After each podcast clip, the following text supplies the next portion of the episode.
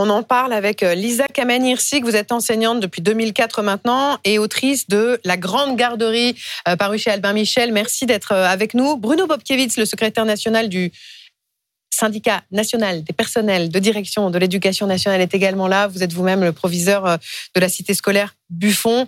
Et Véronique Fèvre, la chef du service éducation de BFM TV, est avec nous alors que va être publié d'ici quelques heures le fameux classement PISA qui évalue euh, chaque année les systèmes éducatifs euh, dans, dans le monde. Dans la foulée, Gabriel Attal doit donc faire des annonces sur le collège, le redoublement et également le, le brevet. D'abord, Véronique, un mot de ce classement PISA. Pardon, il est publié tous les trois ans. Oui. Euh, il mesure les performances des élèves de 15 ans dans 81 pays. On- en général, on n'est pas dans le top 5. Non, Ce ne sera pas non plus le cas cette année. on s'attend pas à un miracle.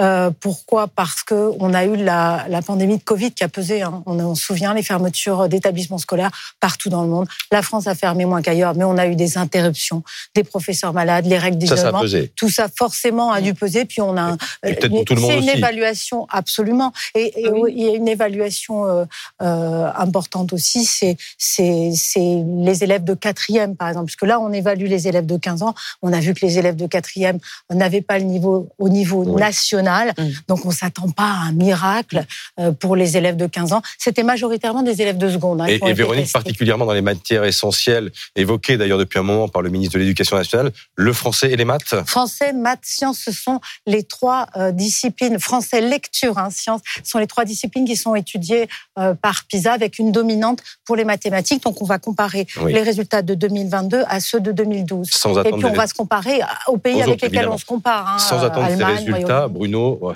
enfin, vous êtes le témoin euh, évidemment de cette dégradation, de, de la dégradation de ce niveau. Comment on a, se- comment elle on a se- une problématique constante, euh, et notamment à l'école française, c'est être en capacité de faire progresser les élèves les plus fragiles. Et on voit bien que notre système éducatif a, a ses limites de ce point de vue. Euh, c'est comment on les fait progresser, parce que c'est ça l'enjeu. Oui. hein. c'est pas, c'est facile de faire réussir les élèves en, en, en facilité scolaire et en réussite. C'est plus difficile de faire progresser ceux qui ont de grosses difficultés. Et je crois que c'est l'enjeu numéro un, un des décisions qui doivent être prises, c'est comment on porte une attention sur ce public en particulier. Et malheureusement, force est de constater que les années passent et de ce point de vue, on ne progresse pas. Alors allons dans le détail puisque le ministre de l'Éducation nationale a donné quelques pistes il y a quelques semaines maintenant. Le redoublement, voilà, il a évoqué le tabou du, du, redoublement. Il faut d'abord rappeler ce qui se passe aujourd'hui et ce qu'il faudrait peut-être faire. Mais il est quasiment proscrit le redoublement depuis 2014. L'idée, euh, c'était en 2014 de dire, euh, de s'inspirer de ce que disait la recherche. Euh, la recherche, elle disait que finalement, ça bénéficiait le redoublement à euh, peu d'élèves, et puis que sur des trajectoires à long terme, si dans un premier temps elles étaient bénéficiaires, les élèves étaient bénéficiaires, au final, ça n'avait pas une grande, euh, une- un grand effet positif. Puis surtout, ça nuisait à l'estime de soi Oui. euh, des élèves. Mais depuis quelque temps, on se rend compte que, euh, contrairement aux pays du Nord qui effectivement faisaient moins redoubler, c'était un peu nos modèles, on n'a pas mis en place les mesures de remédiation euh, qui étaient prévues pour aider les élèves en difficulté. Donc finalement, la scolarité, elle se passe un peu comme un tapis roulant. Euh, en CM2, en 1987, on avait 33% de redoublants. Désormais, on n'en a plus que euh, 3%. Donc positiver le redoublement et dire que le redoublement ce n'est pas nécessairement une sanction, mais une nouvelle chance. Est-ce que c'est ça l'esprit du ministre? Ben, L'esprit, c'est qu'on a des nouvelles études qui disent que, en fait, le redoublement, il peut être Au utile. collège, on parle, on est d'accord. hein. Le redoublement peut être utile à l'école primaire. C'est-à-dire que là, les mesures que va proposer Gabriel Attal vont concerner aussi hein, l'école primaire. Mm. Donc l'idée, c'est que certaines études disent que si on redouble dans les petites classes, mais on se donne un peu plus de temps et on est moins handicapé, on ne cumule pas autant euh, les difficultés. Lisa Kamanirsik, vous, dans vos classes, vous les voyez arriver, ces enfants qui ont cumulé les difficultés et les lacunes d'année en année sans jamais avoir euh, redoublé. Quel regard vous portez sur, euh, sur cette mesure de Gabriel Attal qui veut donc que le redoublement ne soit plus un tabou? Euh, moi, je pense que le redoublement ne doit pas être un tabou, comme euh, non plus euh, la, la remise en question de comment dire de la scolarité euh, à trois ans, comme le fait que les élèves aient tous le même âge dans la même classe. Euh, pourquoi ne pas imaginer des classes dans lesquelles les élèves seraient là, on va dire, en fonction de leur niveau et pas, fonction, en, pas en fonction de leur âge? Hein, Si vous êtes né le 31 décembre, vous n'êtes pas scolarisé dans la même classe que celui qui est né le 1er janvier, ce qui est absurde. Moi, je suis évidemment pour le fait qu'on lève ce tabou. Je suis pour la liberté des établissements de pratiquer les règlements qu'ils souhaitent. Donc, s'ils souhaitent pouvoir proposer le redoublement à leurs élèves, ils doivent pouvoir le faire. Euh, je pense pour autant que ça n'est pas le fait de repermettre, de permettre à nouveau le redoublement qui va euh, améliorer les résultats des petits Français. Ça ne suffira pas euh, ni euh, le dédoublement des classes ou le fait de créer des classes avec des effectifs euh, moins importants. Le problème est beaucoup plus profond, beaucoup plus ancré dans l'école et je pense que il faudrait s'inspirer très largement de ce que font un grand nombre d'écoles privées qui souvent permettent à leurs élèves de réussir un peu mieux que dans le public. il faut redonner de l'air au système, il faut regarder quelles sont les bonnes pratiques qui se font dans les écoles privées euh, et ne pas euh, ne pas forcément euh, enfin comment dire l'idée de Monsieur Attal comme des ministres précédents est souvent de repeindre l'école d'aujourd'hui en école de la troisième République en, imaginant que ça va ça va résoudre les problèmes. Donc on parle d'uniforme on parle de mettre un manuel officiel unique. Ça c'est ce que disait Monsieur Attal au mois d'octobre. Il en a pas reparlé depuis Dieu merci euh, on parle de euh, redoublement, on parle de voilà de, de, faire des choses en fait qui, qui, qui ressemblent beaucoup à ce que on, à ce qu'on fantasme de l'école de la Troisième République et du début du du XXe siècle. Mais je pense est-ce que, le, est que le public peut, peut, faire ce que le privé euh, fait par ailleurs? Pardon? Est-ce que le public peut faire ce que, que vous décrivez dans le bah, privé? Oui. Disons alors déjà, euh, pour l'instant, ils ne souhaitent pas le faire puisque c'est la guerre. Donc, on, on, comment dire, on assiste à des euh, à des critiques euh, de la part du public envers le privé.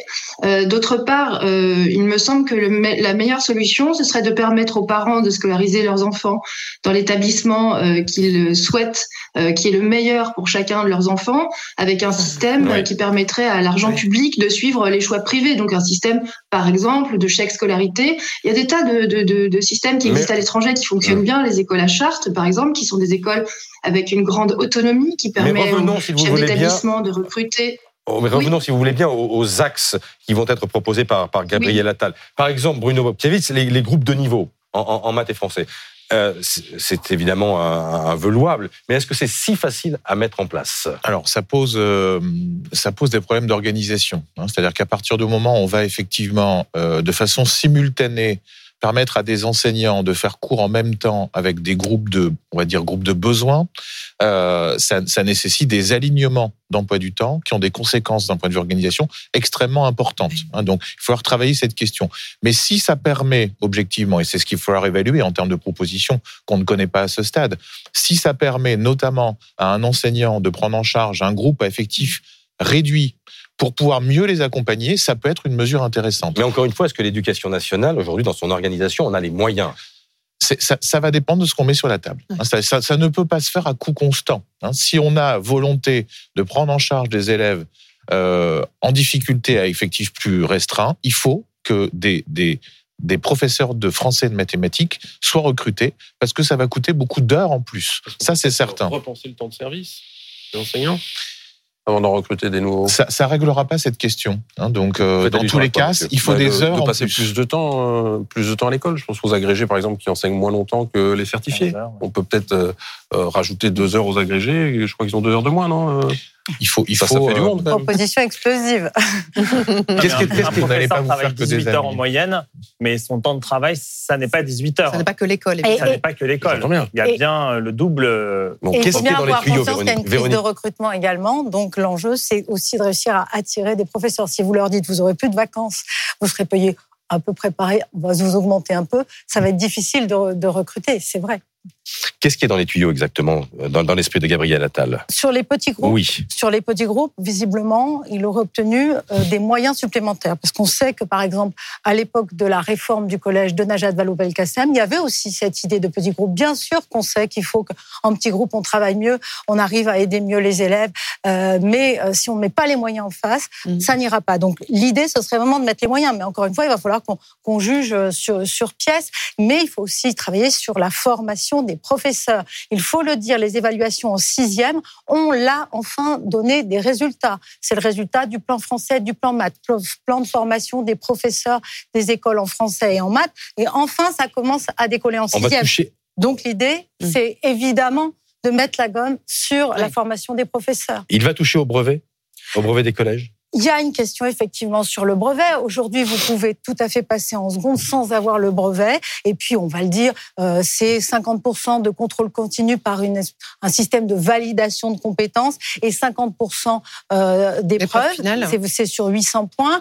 Euh, dans les faits, la plupart des élèves arrivés en mai, ils ont déjà pratiquement le brevet. Euh, et ce que dit euh, aussi, ce que certains disent, certains spécialistes, c'est que ça remettrait un petit peu d'enjeu finalement euh, pour les élèves. Ça remotiverait aussi un petit peu les élèves. La question, c'est qu'est-ce qu'on va faire de ceux qui ne l'ont pas? Parce que si vous rendez le brevet plus difficile, forcément, vous aurez un taux de réussite en baisse. Voilà, Gabriel Attal détaille son plan en quelques heures. Merci, beaucoup, Véronique. Tout de suite.